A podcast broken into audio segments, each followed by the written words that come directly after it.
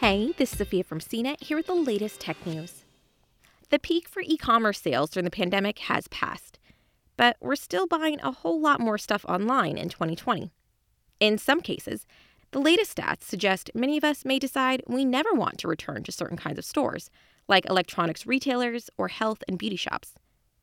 The coronavirus outbreak has also resulted in a huge year for online grocery, though the large majority of people still go to supermarkets for their regular grocery runs, and that likely won't change anytime soon. Earnest, a data analytics company in New York, tracked anonymous debit and credit card information from millions of people for the first few months of the year to find out how our shopping habits have changed. These changes have been a boon for many online retailers, including Amazon, Etsy, and Wayfair, which have announced huge sale increases.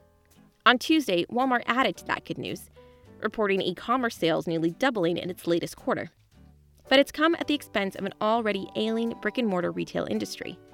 More than two dozen retailers have declared bankruptcy protection this year, as many customers have been afraid to venture into stores.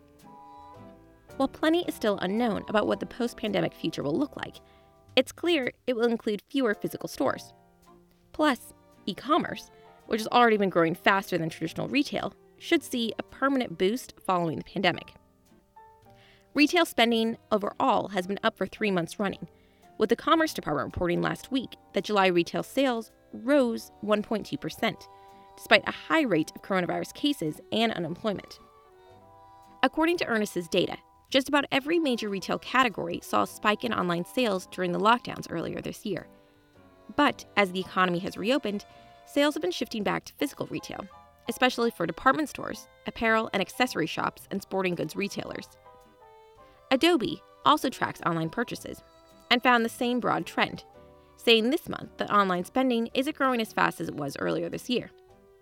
It added that since March, an additional $94 billion, yes, I said billion, was spent online due to the outbreak.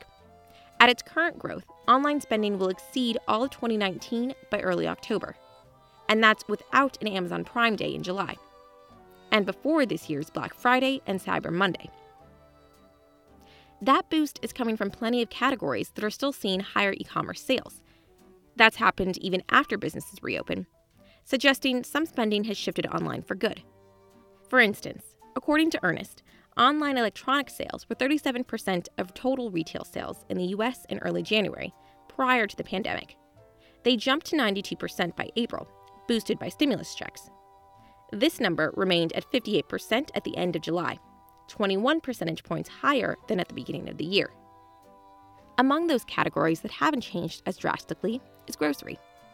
That industry is so big, worth over $1 trillion in the US every year. That even an amazing year for online sales hasn't made a huge dent in overall sales.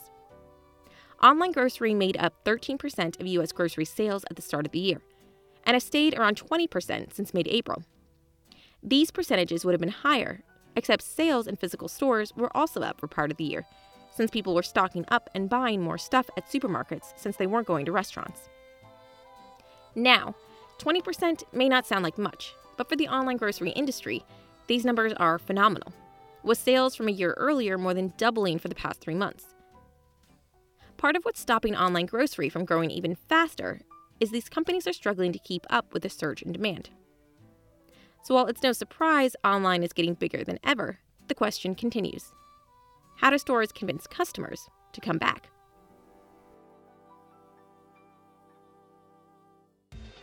For more of the latest tech news, visit cnet.com.